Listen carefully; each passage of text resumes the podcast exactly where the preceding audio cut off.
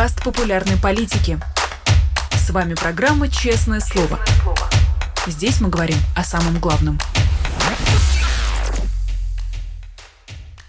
Всем привет, с вами Дмитрий Низовцев, программа «Честное слово» на канале «Популярная политика». В этой программе мы говорим обо всем самом актуальном, самыми интересными и известными людьми. И сегодня у нас в гостях Владимир Милов, экономист и политик. Владимир, здравствуйте. Всем здрасте.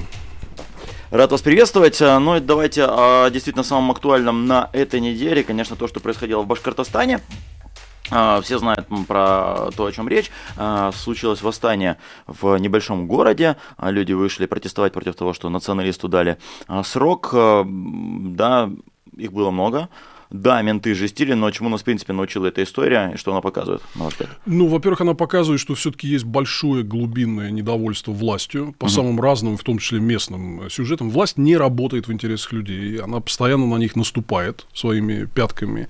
И э, в том числе, ну вот я как раз и говорил много раз, мы, по-моему, и здесь это обсуждали, что я думаю, что протесты э, по экологической тематике, они могут появиться в довольно крупном масштабе в разных регионах быстрее других. Mm-hmm. Потому что вот что дополнительно произошло с э, началом полномасштабной войны, что власти как бы в качестве такой ответной меры послабления бизнесу, у них санкции, у них проблемы, надо что-то вот им дать какую-то конфетку, да, они в виде конфетки дали им очень серьезное ослабление экологического регулирования, uh-huh. типа нахер природу, значит, давайте застраивайте все, что хотите, да.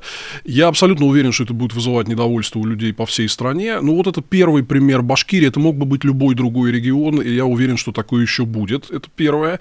И второе, что, конечно, вот поскольку во многих регионах такие протесты были, есть какие-то активисты, которые уже достаточно известные, раскрученные, и в том числе переходящие в политическую плоскость, это все через шаг будет э, превращаться в какие-то политические требования, лидерство будут брать политизированные люди, как mm-hmm. вот мы видим в этом э, случае. Да?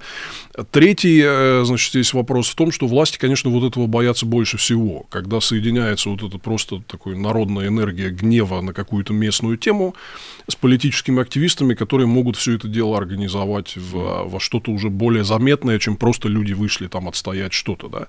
Вот. И если ты заметил, то было, была волна вот в конце прошлого, в начале этого года а, в регионах, особенно где вот э, есть э, там этнические меньшинства, там в той же Бурятии там, и так далее, там создавались штабы по противодействию сепаратизму. И многие mm. из нас типа издевали, вот можете нагуглить это в новостях, да, а, многие издевались а чекистами э, губернаторами, а. то есть властью, да, была явно от Совбеза спущена такая вот установка, что э, как бороться с разными протестными движениями, это объявлять их сепаратистскими, и, значит, что, как это Хабиров сказал про лидеров вот этого протеста, что это предатели, враги там э, и так далее, да.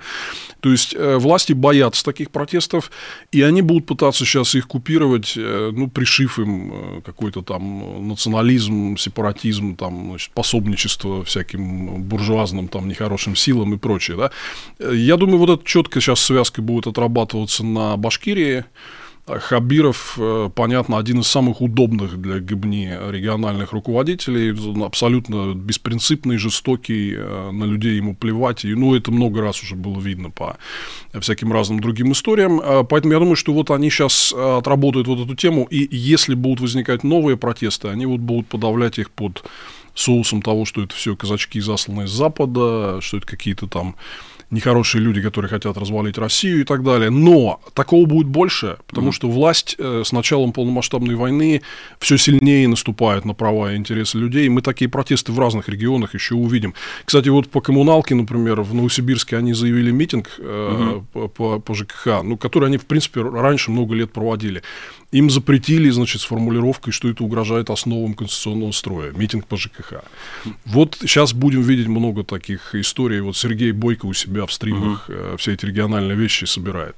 Да, Сергей Бойко, большое привет и спасибо. А, вот я когда копался в памяти на, на этой неделе, когда у нас применялся а, газ против протестующих, то есть я смотрю, вот в Башкортостане газ слезоточивый, я думаю, черт, у нас, конечно, менты бьют людей, но я стал вспоминать, а где они газ применяли, и копался, копался, и вспомнил только, что в Куштау, так это же тот же самый регион, то есть а, там а, применяют светошумовые гранаты, там применяют газ, как вы думаете, Почему? Ну, во-первых, это связано с тем, что а, диктатура, региональная диктатура Хабирова – это одна из самых жестоких региональных диктатур в России. То есть Хабиров известен своей жестокостью и абсолютным пренебрежением вообще к людям. Э, кроме этого, я, я бы сказал так, что, с одной стороны, они сами боятся. То есть это вообще очень похоже было на вот Лукашенко. Ты же сам присутствовал угу. в Минске, да, да, когда в 2020 году начались вот эти протесты. Просто точно такая же технология. То есть они сразу начинают э, пускать газ и кидать э, светошумовухи. Да? Угу. С одной стороны, они это делают, чтобы напугать людей. Потому что там большое количество людей среди протестующих, которые прям вот к, таким, к такой жести не готовы и не сталкивались с этим. Да? То есть это делается ради запугивания. С другой стороны, то, что они вместо вот, то, что типа, а поговорить, да, они сразу на ранней стадии начинают светошумовыми кидаться, это говорит о том, что они, в принципе, сами напуганы mm-hmm. и не понимают, насколько в масштабный протест, вот, то есть у них вопрос висит, во что это может перерасти, если дать им постоять денек-два, то вот их сейчас там, допустим, сколько, пара тысяч человек, а будет там 20 тысяч, да. Вот э, э, я думаю, это делается для того, чтобы пресечь разрастание, потому что они понимают, что у людей недовольство большое, и если, вот как всегда это происходило, как это происходило в 80-е mm. годы, если людям дать постоять чуть-чуть, тогда же вот начиналось все это с небольших митингов в Лужниках там и так далее. Если дать постоять и видно, что никто не разгоняет, приходит огромное количество народу, да. Вот они боятся такого эффекта, поэтому сразу решили э, перейти к жести. С одной стороны, тоже так думал, что если дать постоять или походить э, и не разгонять, то придет еще больше, но вот Хабаровский опыт как раз мне показал, что а, не всегда, потому что там, да, они решили наоборот, пусть они ходят по улицам, неделю, две, три, там, месяц ходят, но потом а, мы много чего не дадим, и потом будем разгонять их, и действительно так и сделали, то есть с июля по октябрь люди выходили, в октябре разогнали. Смотри, не совсем так ага. там было, я поправляю, не совсем по поводу Хабаровска. Смотри, строго говоря, там э, через какое-то время, наоборот, наступил пик. То есть, вот первые митинги были не самые многочисленные, а потом, по-моему, через 2-3 недели там пришло вот 100 тысяч. Тем более, Путин помог назначить Дегтярева, их еще больше стало выходить, они дали выдохнуться, это, это выдохлось в течение, выдыхалось в течение нескольких месяцев. И было несколько недель, когда вот прям много народу уходило постоянно, да. Вот э, сейчас они не готовы вообще создавать какую-то протестную картинку. У них картинка должна быть, что полное народное единение угу. вокруг, значит, там какой-то линейки вождей, которые есть на данный момент, да, вот, и э, они, э, я думаю, что они видят вот эту вот э, социологическую всю картинку, что недовольство по всей стране очень большое, и они не хотят допускать вот тех 100 тысяч, угу. которые тогда в Хабаровске как бы на это э, закрыли глаза, но сейчас просто совсем другие времена, сейчас далеко не даже не 2020 э, год. Поэтому они просто не хотят, чтобы, в принципе, была такая картинка видна, что вышло реально прям очень-очень-очень много народу, и решили сразу разбомбить все это дело прямо сейчас нам сообщают, что силовики вытесняют протестующих площади Салават Юлаева в Уфе. То есть мы говорим о протесте в прошедшем времени, но это в том городке, где был протест Баймака, а вот в Уфе действительно люди э, выходят. Ну, задержаний пока не очень много, от 6 до 10 человек, но тем не менее, да, вот знаю, что в Уфе люди собираются поддерживать тех, кто был в Баймаке. Друзья, пользуясь случаем, да, призывают уже э, э, не бойтесь, боритесь. Ну, я, я бы еще призывал, но потом же будут использовать против нас, говорить, что это мы, мы организуем отсюда. Нет, все прекрасно знают, что все, э, все сами люди, все сами прекрасно понимают и выходят. А, говоря о а, протесте, тут не могу не перейти к теме а, Бориса Надеждина. Вас на этой неделе снова склоняли в социальных сетях и говорили о том, что Милов говорит, что если будут поддерживать э, Надеждина, то будут выселять из Европы. Вот, э, можете дать Нет, это, во-первых, это, кстати, на полном серьезе. Угу на полном серьезе, потому что здесь, ну, ты знаешь все порядки там иммиграционные mm-hmm. и так далее, да, то есть людям задают вопрос в анкете mm-hmm. на документы на проживание, там, чей Крым, например, да, mm-hmm. и надо поставить галочку. И в этом смысле, если кто-то захочет до вас докопаться, а поверьте, желающие такие найдутся, то открытая поддержка Бориса Надеждина – это фактор, который, это вот на полном серьезе, он mm-hmm. может осложнить получения миграционных документов э, в странах Евросоюза, потому что Надеждин открыто поддерживает э, аннексию, да, mm. вот, а поэтому это я на полном серьезе сказал, я, я не очень понимаю, там, в принципе, э, вот, знаешь, э, есть такой жанр, я сейчас провожу какие-то встречи в разных городах, там, в Европе, Америке, э, туда приходят какие-то световцы или кацисты, задают мне какой-то вопрос, и что бы я ни ответил, там, Надеждин хороший, Надеждин плохой, там, не имею никакого мнения о Надеждине, они с какой-то своей припиской э, э, начинают в телеграм-канале разгонять, вот что Милов заявил там каком-то негативном там контексте. Причем, если это все потом посмотреть, ничего такого, в принципе, там не происходит. Да? Mm-hmm. То есть меня спросили о Надеждине, я ответил. Я просто честно их предупредил, что я считаю это серьезным фактором риска, uh-huh. потому что я вижу общую картину. Ко мне обращается огромное количество людей, вот, которые испытывают какие-то миграционные трудности. И я вижу, что это серьезная проблема может быть публичная поддержка кандидата в президенты России, который хочет э, оставить Крым России, да, для людей, которые здесь пытаются получить какие-то миграционные документы, это может быть проблемой, если mm-hmm. вы за него будете топить. Я вот не шучу, это серьезная вот история, да. Но это как бы было просто сказано вскользь. Да. А они, знаешь, вот они всегда так типа разгоняют, там, Милов заявил. Я ничего не заявлял, я пришел просто поговорить с народом. Вот, собственно, мы там говорили, и вот фрагменты этого разговора в каком-то виде там дошли. Что касается Надеждина, там тоже, я вот в Париже встречался сейчас э, с э, российской политэмиграцией, и э, там, ну, наверное, вот большинство зала, были очень с энтузиазмом настроены на то, чтобы Надеждина как-то поддерживать. Угу. Потому что сейчас люди э, настолько все вот, ну, подавленные тяжелой ситуацией, что они хватаются за любую вот соломинку. Вот появилась Дунцова, все, значит, бегут за Дунцову, да. Появился там Егор Жуков. Все, значит, Егор Жуков наш президент. Сейчас, значит, Дунцова с Егором Жуковым чуть отошли в сторону. Угу. Сейчас у нас основные надежды, значит, сосредоточены. Я всегда говорю, вот, э, сорян, если бы мне в 97 году кто-то сказал, что э, помощник вице-премьера Немцова по правовым вопросам Боря Надеждин, скромненький юрист, да, в 24 году будет выдвигаться в президенты против Путина. Угу скучнейшего начальника контрольного управления президента на тот момент, даже никто, когда он проходил, там даже никто на него голову не поворачивал, да, mm. и этот Путин уже будет 25 лет у власти и будет вести войну с Украиной, а Надеждин, значит, будет против него кандидатом, я даже не знаю, от чего бы я больше офигел тогда, в 97-м, да, вот, но я по поводу Надеждина, честно говоря, ничего не могу сказать, потому что у меня нет ощущения, что его а, компания взлетает, uh-huh. Э, то есть он явно в основном вот э, то, что он постит, это какие-то пиар-ходы такие, что вроде мы ведем, вот у меня справка есть, да. Из регионов, то есть, ну, нет никакой температуры, там ничего не происходит. Когда Навальный выдвигался в президенты, то вся страна стояла на ушах. Там, mm-hmm. да. Вот, и все, каждый регион говорил, приедь к нам, мы тоже хотим рекордный митинг в истории там, а, и так далее.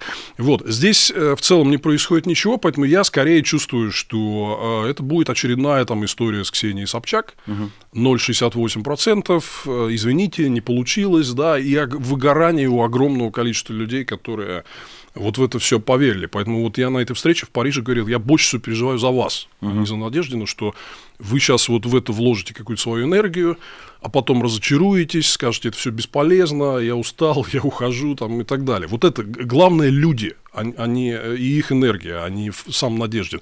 Но, типа, если вы хотите вот его поддерживать, вам вот кажется, что это прямо вот то, куда надо приложить усилия сейчас, ну, поддержите в конце концов. Я как-то останавливать никого здесь не буду.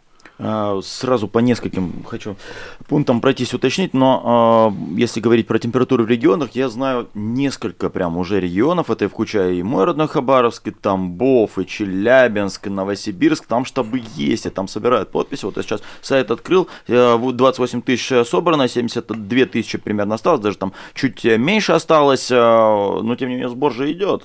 То есть, Нет, э, штаб, ну слушай, штабы-то были и у Собчак, угу. и Собчак тоже по регионам ездила, просто Просто здесь, э, вот э, когда есть какой-то серьезный кандидат, который что-то может, эту движуху сразу видно. Мы бы с тобой здесь не сидели и не дискутировали угу. на эту тему, то есть здесь вопросов бы не было. Там есть какая-то там, Россия за Надеждина, есть какое-то мощное движение снизу. Сам факт наличия штабов, сам факт, что туда даже приходят какие-то люди подписываться, да, ну, это не, не настолько значимо. Вот компании, которая завела бы антипутинскую там значительную часть населения, ну вот ее не видно, да. Угу.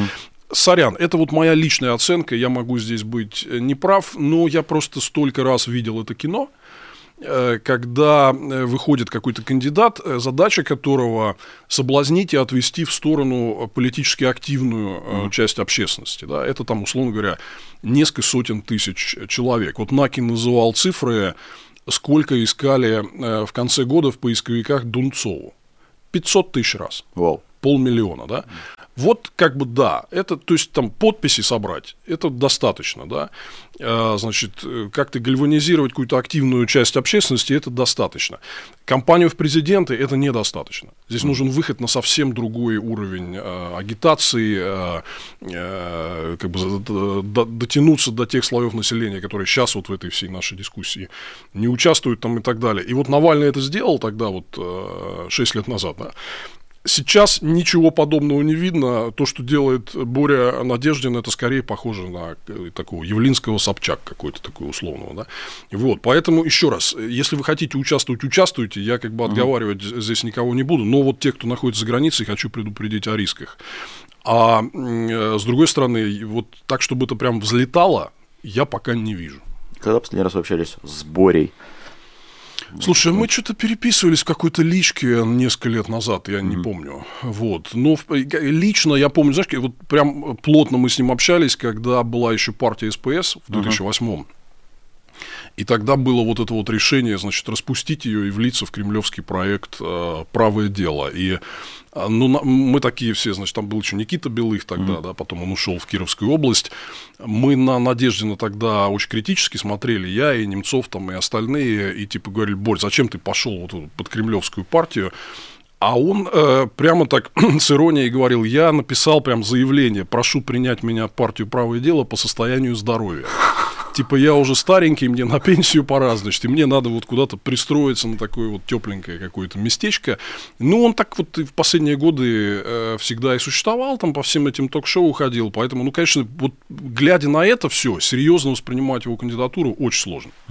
Пытался связываться с командой э, Бориса Надеждина, но они честно мне сказали, что э, с человеком, которого экстремизм, человек, который в розыске, им опасно интервью давать, потому что... Нежелательно. Быть, да, нежелательно, могут, могут быть э, действительно проблемы. Но если бы я с ним общался, то наверняка э, один из главных вопросов был бы к нему, а я задам тогда его вам, а почему партия СПС, которая в нашей памяти такая протестная, в начале 2000-х сказала, а мы, пожалуй, будем за Путина. Почему так было? Слушай, а она не была протестная никогда. Хм. А вот в том-то все и дело, что она только на самом излете своего существования, э, только часть ее, в основном в виде Бориса Немцова и его хм. сторонников, начала ходить вот на эти марши несогласных.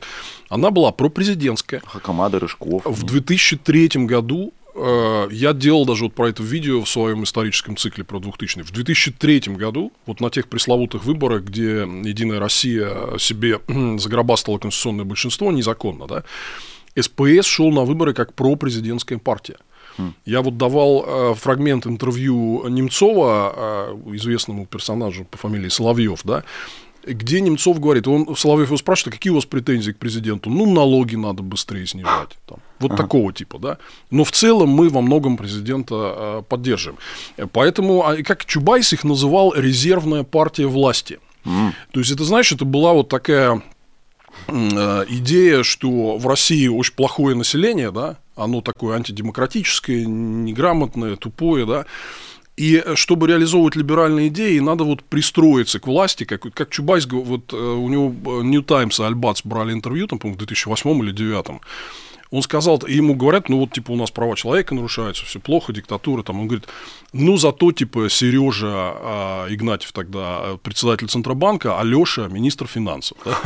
Вот для них главное, значит, было вот что... Вот они и сейчас многие на это смотрят, что зато Элечка, Гантелечка, значит, у нас сидит, работает банкиршей, да? да. Вот. Они это реально считают своим достижением, они не видят в себе э, какого-то массового потенциала широкой народной поддержки, и они ее тогда и не искали.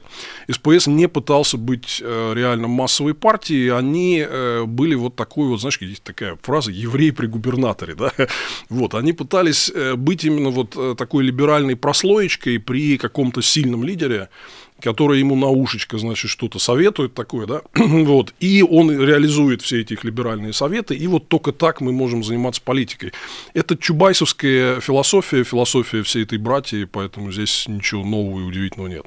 Нас э, спрашивают, и да, зрители, если у вас есть какие-то вопросы, можете в платном виде задавать, а тогда смогу их заметить, а, в общем потоке комментариев и вопросов. Таня Пекала прислала 10 евро и спрашивает, Владимир, как можно проголосовать против Путина из недружественной страны? Спасибо. А я не уверен, что здесь вообще, вот сейчас они говорили о том, что они не будут открывать избирательные участки в недружественных странах. По моей оценке, скорее всего, так они и сделают. Потому mm-hmm. что, знаешь почему? Они не хотят картинки, когда где-то, хотя mm-hmm. бы на каких-то участках, Путин проиграет.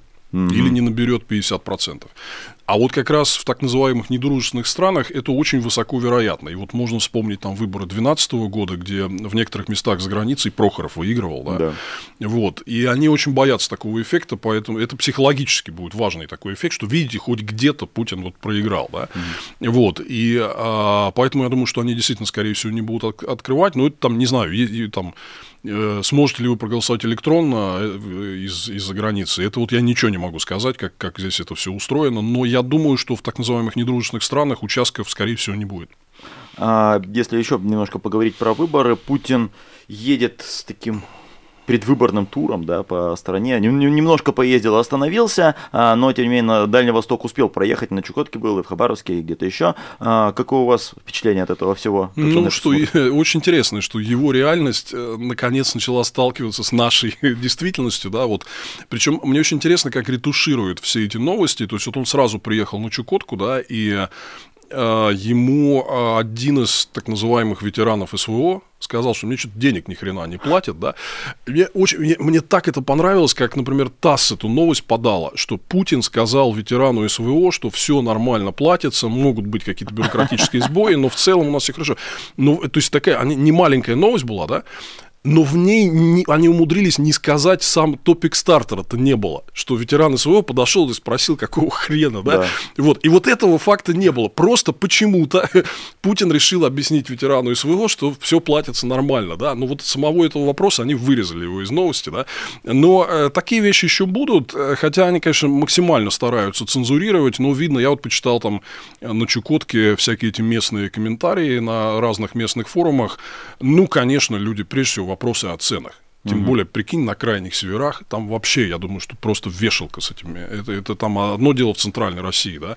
А там всегда с ценами было не очень. А У сейчас... нас из э, Якутии, когда приезжали, или из Чукотки в Хабаровск, э, как командировочные люди, они бежали в магазин, Кидались, такие, черт, да. нифига у вас тут подешевле есть, да, хотя да, у нас да, тоже да. цены будет здоров. Вот, э, поэтому я думаю, что здесь это ключевой момент. Это же, кстати, было и во время прямой линии, да, угу. что Путин-то хочет разговаривать о геополитике, а люди его на цены все время возвращают, да. Вот, и поэтому, не знаю, сейчас он как приостановил остановил, видимо, свое турне, потому что все равно это дело как-то прорывается, да, и здесь ему этого не избежать. Вот это как раз очень хороший момент. Мне кажется, что вот эта так называемая предвыборная кампания, она очень полезна не в связи с Надеждиным, а в связи с тем, что власть будет выходить к людям угу. и пытаться им объяснить, как она делает их счастливыми но люди-то знают на самом деле и будут задавать ей реальные вопросы.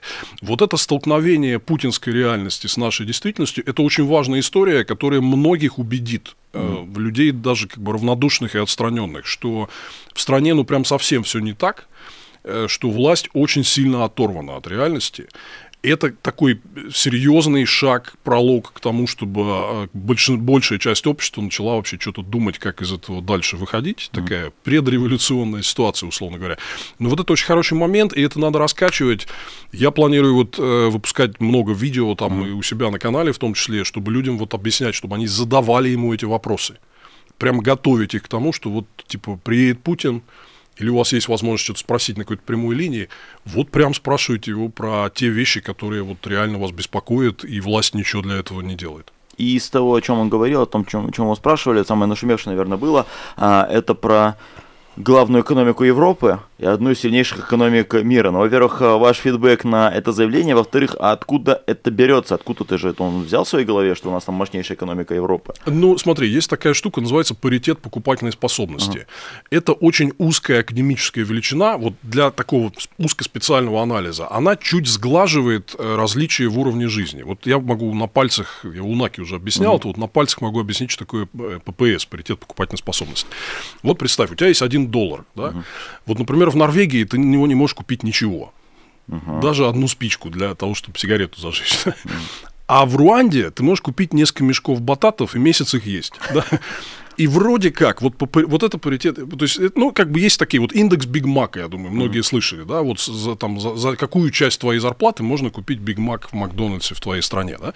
Вот, и вроде как на этом фоне, например, вот, э, скажем, э, у нас очень многие люди, когда еще был мир и не было всех, всех этих войн, да, люди вот ездили в Украину, и у нас всегда говорили, что в России зарплаты выше, чем в Украине, но там и цены ниже. То есть ты на их зарплату, которая меньше, можешь, в принципе, жить примерно так же. Mm. Вот, э, шо, вот, вот для этого нужен ППС. Э, например, по ППС украинская экономика, вот даже сейчас упавшая после войны, да, уполовинившаяся, она больше Норвегии. Потому что цены низкие там uh-huh. и не такие, как в Осло, да. Вот. Но оценивать реальную экономику и масштаб экономики по этому ППСу это максимально тупо. Я всех призываю вообще не смотреть на все эти расчеты, потому что реальная экономика учитывает массу других вещей. Там инвестиционный потенциал, там, э, там развитость каких-то конкретных э, секторов, инновации, там, э, промышленности и так далее, да, ну явно, что э, Россия не больше Германии, а намного меньше. Она не может просто даже станки производить, ввозит их каким-то там э, контрабандным путем, немецкие станки потому что сама прецизионное оборудование производственное не может там выпускать, а все это везется из Германии. То есть, конечно, Германия намного больше нас, да, и э, не надо вот эти пересчеты по ППС э, выдавать за оценку реальных э, возможностей экономики. Поэтому это вот, ну это максимально тупо. Угу. Это даже, даже обычные люди понимают, что это не так что Россия не больше Германии, да, и это вот еще одна из ярких иллюстраций, что Путин создает нам какую-то фикцию, которая максимально далека от жизни. Вот это надо людям показывать, что он врет вам и рисует картинку, которая не существует в реальности. По тем рейтингам, которые честные, если не, не брать ППС, а какие-то другие, то на каком месте не в мире, а хотя бы в Европе Россия, на ваш взгляд, сейчас? Ну, она где-то в топ-15 входит, она где-то условно на 11-12 месте в мире. Ну, там входит в пятерку европейских э, экономик. Угу. Это факт. Э, но, тем не менее, в, в десятку мировых нет. Угу. И никогда не э, входила. И Германия, скажем, весь германский экспорт, только экспорт товаров, да, он больше российского ВВП. То, то есть это только то, что Германия производит и поставляет на внешние рынки по реальной рыночной стоимости, да, больше весь всего российского ВВП. Конечно, если это пересчитать по ППС, ну вот видно, что вот вы можете найти, например, если вам интересно, табличку стран по ВВП, пересчитанному по ППС. Угу. И там видно, что та же, вот, например, Норвегия опускается на 50 какое-то место, да, а бедные африканские страны очень сильно приподнимаются, потому что там на этот мешок бататов можно месяц жить, да. Вот, но вы же понимаете, что это как бы уровень, качество, развитие экономики там э, и производство институтов это все никак не отражает. А, про китайскую, если экономику говорить, сори, что это интересует, но уж больно, да, там Россия равняется на Китай. Сейчас она в какой стадии? Потому что я помню, вы тоже писали, что у них довольно все циклично. А какой сейчас, кстати, цикл? В, тяжелый. Вот я перед Новым годом у себя на канале выпустил ролик, э, который называется «Конец китайского чуда». Mm они достигли предела той модели экономики, которая вот э, существовала 40 лет и которая была запущена с реформами Дэн Сиапина, она уже дальше развиваться не может. Им нужна какая-то новая модель для того, чтобы вернуться к заметным э, темпам роста. И, кстати, э, очень серьезные проблемы им создает вот этот курс Си Цзиньпина и внешнеполитическая конфронтация с Америкой mm-hmm. и западными странами. Потому что, во-первых, они теряют рынки, Например, э, вот доля китайских товаров в американском импорте, она за несколько лет уполовинилась. Угу. Была там типа 26%, стало 13%, условно говоря. Да? А, и второй момент, что из-за вот этих всех напряженностей многие бизнесы переводят производство из Китая в Индонезию, в Индию, там, Бангладеш, э, на Филиппины, потому что вот они как раз боятся, что если они будут производить что-то в Китае, то этому ограничит доступ на американский рынок, на европейские рынки. Лучше будет такое нейтральная марочка, значит, made in Indonesia, да, uh-huh. вот, не надо никакого вот этого геополитического здесь флера. Вот, а, поэтому они в такой и за время а, вот этого бурного роста, поскольку неэффективная, монополизированная государством контролированная экономика, она накопила большое количество дисбалансов. И там вот пузырь в сфере недвижимости, пузырь в сфере регионального долга, то есть э, там губернаторы там, набирали кредитов и инвестировали черт знает во что, знакомая тебе ситуация. О, да? Да. Вот, и э, там очень много вот этих пузырей, они обязательно взорвутся, если высоких темпов роста не будет.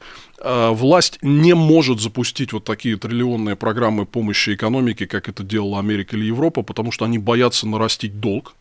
У них совокупный долг государства плюс э, там, э, там, региональные власти плюс частный сектор почти 300% ВВП. Это существенно выше, чем в США или в среднем в мире. Да?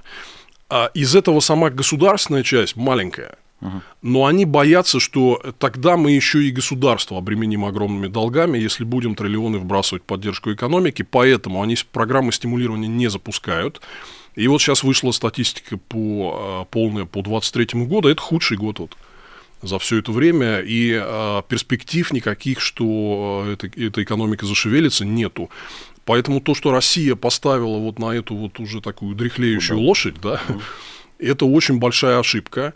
Я вот читал перед э, Новым годом интервью первого вице-премьера Белоусова, это вот главный, значит, путинский экономист такой, да, он там рассуждает, как, э, значит, как нам пробиться на китайский рынок с нашими товарами, куда нас пока не пускают. Ну, я так посмеялся, потому что я считаю это максимально наивная надежда, когда Китай находится в ситуации вот такой просадки, вот он сейчас будет бегать, чтобы расчистить своих производителей и запустить туда российские товары. Ну, конечно, нет. А, Призываю, да, еще докидывать нам вопросы, которые у вас а, есть. А, всему будем рады. Вот из Уфы я время от времени буду все равно зачитывать. Лайки вытеснили протестующих с площади Салавата Юлаева в Уфе. И э, хочется перейти вот на тему да, протестов. Действительно, в России мы поговорили, какие они. А, на этих выходных, вот на экране только сейчас у нас э, написано, 21 января будут а, митинги вне России, Россия без Путина, а, к годовщине возвращения Алексея Навального в Россию. Вы в митинге тоже участвуете, насколько собираю, знаю, собираетесь. А почему вы считаете это важно? Ведь не в России, это же нет каких-то там конфликта, то есть менты не будут разгонять, из Кремля, возможно, не услышат. А почему вы считаете, что нужно выходить? То есть уже неинтересно, да? Прошу прощения, если, если менты не разгоняют, значит уже, уже не то. смысла нет. Э, ну, один мой друг говорил, че зачем собрали? ходить на санкционированный митинг? Когда были хабаровские согласованные митинги, он на них не ходил, говорит, неинтересно. Неинтересно, да, нужен замес какой-то, да. да. Вот, но если будете заборе надежды на подпись собирать, возможно, возможно и будет, да. Вот, а, я действительно приду в Вильнюсе 21 э, января и всех призываю, кто за границей выйти. Смотрите, важно вот в чем э, здесь, что вот мне очень многие задают вопросы, действительно вопрос резонный, мои западные коллеги. Вот типа вы говорите, там, там миллион или сколько людей уехало из России, а типа где они все? А почему они тихо себя ведут, их не видно? Ну, прям так и говорят, mm-hmm. да, почему их не видно и почему они не заявляют свою политическую позицию. Мы должны пользоваться вот э, этой относительной свободой, которая у нас есть, и вот этими относительными возможностями для того, чтобы сделать то, что люди, которые находятся в России, сделать не могут потому что мы тоже полноправные граждане своей страны, мы обязательно в нее вернемся, обязательно поможем построить э, нормальную, будущую, свободную, мирную, процветающую Россию. И вот здесь очень важно, э, поскольку мы с уважением относимся к тем, кто в России и ну, боится сесть в тюрьму, там боится репрессий, это все оправданные, конечно, опасения, да. Но мы здесь можем себе это позволить, и мы должны показать, что вот эта Россия нормальная, здорового человека, она есть.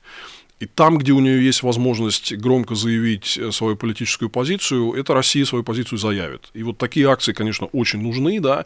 Э, я вообще категорически против того, чтобы разделять э, наших граждан России на какого-то людей там первого, второго сорта. Я категорически против вот этой стигматизации тех, кто уехал. Mm-hmm. У меня был даже большой текст на инсайдере осенью о том, что огромное количество стран, э, которые осуществляли переход от диктатуры к демократии, э, это делали люди, прожившие много лет в эмиграции. Вот все.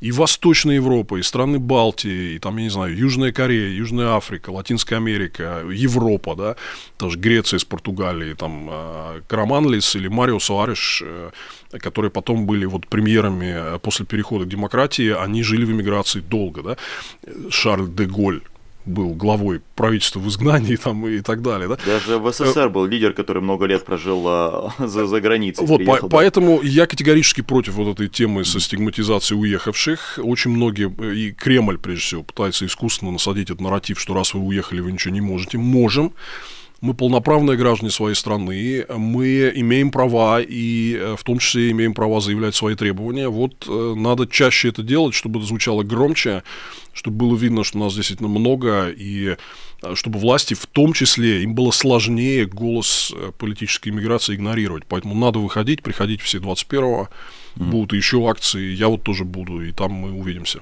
Да, на экране видите, э, время от времени появляются сайты, где а, можете найти, э, если вы живете за границей, можете там посмотреть, а, в, в каком городе, а, на какой площади, во сколько а, вы. Так что, а, да, действительно, это митинг в поддержку Алексея Навального. Три года назад он вернулся в Россию. Сейчас, конечно, общение с ним максимально затруднено, и информация э, и в ту сторону поступает, и ему мало, и обратно, но тем не менее посты какие-то он пишет. М-м, какие смыслы вы находите в тех постах, которые в последнее время э, он э, публикует, и что можно сейчас сказать про Навального сейчас? Ну, я могу сказать, что слава богу, прежде всего, что просто коммуникация с ним угу. восстановилась, потому что, конечно, жуткие были эти три недели в декабре, когда он пропал, и очень хорошо, что он вернулся с традиционным своим чувством юмора, да. несмотря на все вот эти вот сложности. Это было, конечно, ожидаемо, что его отправят именно вот за полярный круг. Угу. И Харп тоже назывался как одно из вероятных мест, там, и мной в том числе не раз. Вот, э, так что это понятные тяжелые условия. Очень здорово, что он сохраняет энергию и э, чувство юмора. Но вот, знаешь, здесь в связи с годовщиной его ареста тут началась вот эта вот опять дискуссия, и вот Навальный тоже об этом э, написал сейчас, да, типа, правильно ли он э, сделал, что вернулся. А я в этой связи хочу просто ко всем обратиться и призвать перестать здесь вот ставить оценки, да, mm-hmm. и быть какими-то музыкальными критиками, там, а Стинг там что-то записал хреновый альбом. Не та ситуация, то есть люди, которые находят в себе силы сопротивляться режиму, и в том числе с такими жертвами, как Алексей и другие mm-hmm. политические заключенные, им надо просто сказать спасибо. Вас вот здесь оценщиками, значит, правильно, неправильно, вас просто никто не нанимал, да. И это, вот поверьте, я как человек, который, и ты тоже проводил заключение время, да, mm-hmm. думаю, что меня поймешь, да, это ужасно тяжелый выбор. А, это, это реально просто тяжелый личный моральный выбор. Там, например, остаться на свободе, но уехать, или остаться в своей стране и сесть, да. Mm-hmm. Вы, вот те люди, которые раздают оценки здесь, вы не можете для себя понять, и оценить, вот, что этот выбор э, значит. Да.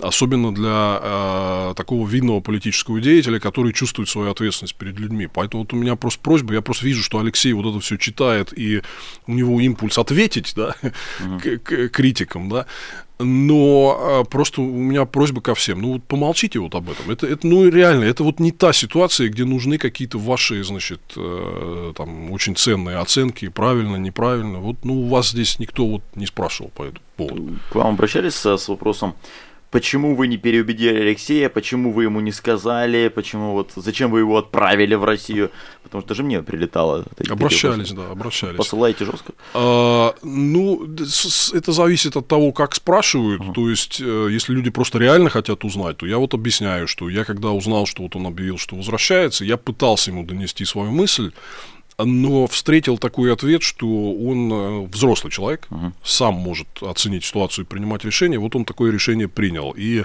я не посчитал для себя возможным дальше спорить, хотя свои э, сомнения я донес. Да. Вот я отвечаю так. Если спрашивают, значит, в какой-то более такой резкой форме, то я и отвечаю тоже в резкой форме, я это умею делать. Uh-huh. А, пока время еще у нас есть в эфире, хочу вам такой большой и, можно сказать, э, философский вопрос задать про ожидания от этого года, потому что а, запуганы многие, в том числе публикациями в западных СМИ, о том, что Украине будет тяжелее, о том, что Путин там кого-то переиграл в 2023, и, ну, мы с вами не военные эксперты, но тем не менее, вот кто-то говорит, что Украине будет меньше помогать, а Россия там э, научилась воевать и сейчас попрет. А как вы вот с этими прогнозами себя ощущаете? Считаете? Э, слушай, я, у меня хорошие прогнозы. Mm. Я считаю, что в этом году мы увидим много хороших новостей, mm. прям таких в том числе прорывных. В этом смысле это будет такой отложенный 23-й, когда у всех были хорошие ожидания, но mm. они не сбылись, и возникла какая-то стагнация. Да?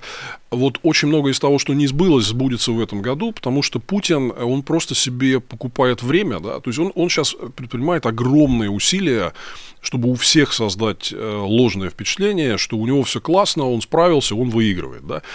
Это не так, если говорить о войне, ну, ключевой момент. Знаешь, кстати, я вот э, тоже разговариваю с некоторыми там источниками в России, да, вот, и они говорят, я говорю, ну, что у вас там в коридорах-то, значит, говорят про всю ситуацию? Ну, они все, значит, с распушенными перьями, типа, мы отбились от украинского контрнаступления, скоро придет Трамп, и всем вам конец там, да. Но вот вещь, которая их реально беспокоит э, по поводу войны, что все уже поняли в России на всех уровнях mm. принятия решений, что Россия больше не может осуществлять наступательные операции. Что она что-то дергается там под Купинском и Авдеевкой, но видно, что это только мясные штурмы, а, и только ценой огромных жертв какие-то метры э, продвижения. Да? То есть масштабные наступательные операции более невозможны. Ну, вот самый лучший исход для страны, которая не может в войне проводить наступательные операции, это вот останется статус-кво. Да? А дальше там есть большой набор худших исходов. А, тем более мы видим, насколько из... главная проблема Путина – это живая сила.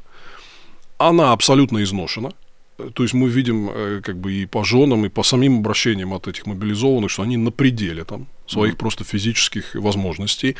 Долго так продолжаться не может. Э, человеческий организм вот может выдержать только то, что может. Да? Mm-hmm. Там есть просто законы э, физики. И с такой армией как бы воевать он не сможет. Мы видим, что вторая волна мобилизации сталкивается с огромными препятствиями, не только общественное мнение, но ему же нужны не просто мужики с ружьем, а военные специалисты какие-то, подготовленные люди, да.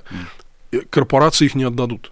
Дефицит кадров – это самая главная проблема в экономике. Они будут драться просто за, за своих специалистов, не отдадут их. Да? Дальше они в первую волну выбрали всех, кто более или менее может как-то воевать и был согласен, типа, ну ладно, призвали, я пойду. Значит, да? В, в следующую волну а, люди, э, которых они будут набирать, они будут уметь меньше – и сопротивляться больше, бегать будут от них. Да? То есть вот это вот как бы легкой прогулки в виде второй волны мобилизации точно не будет. Поэтому он и говорит, что типа я лучше этих оставлю. Они уже там что-то научились э, и так далее. Да? Вот. И ар... войны не выигрываются радиоэлектронной борьбой и минами.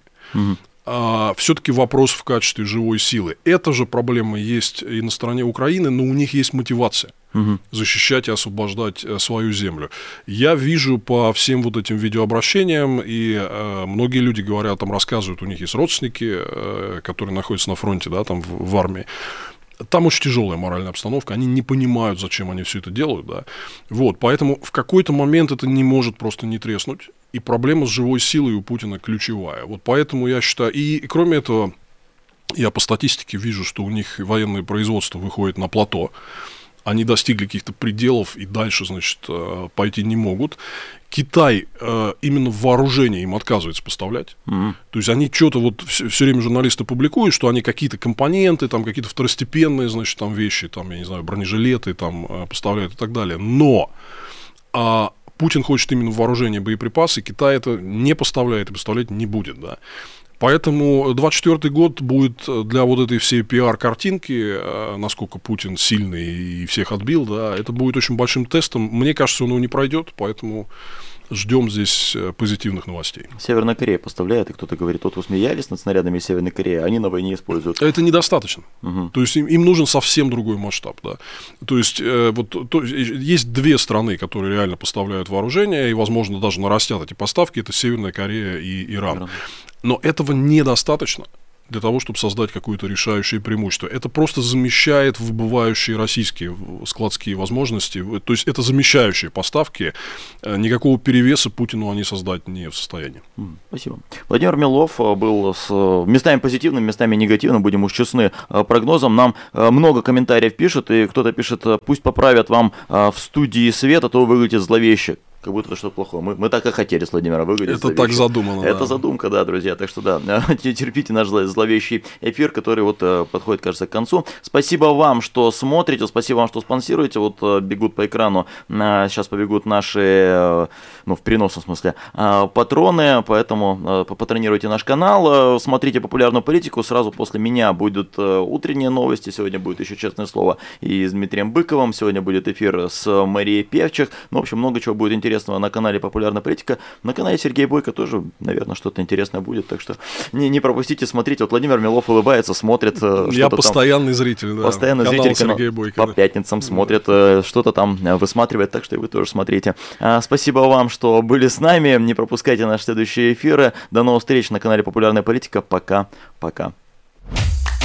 Вы слушали подкаст «Популярные политики». Мы выходим на Apple Podcast, Google Podcast, Spotify и SoundCloud. А еще подписывайтесь на наш канал в YouTube.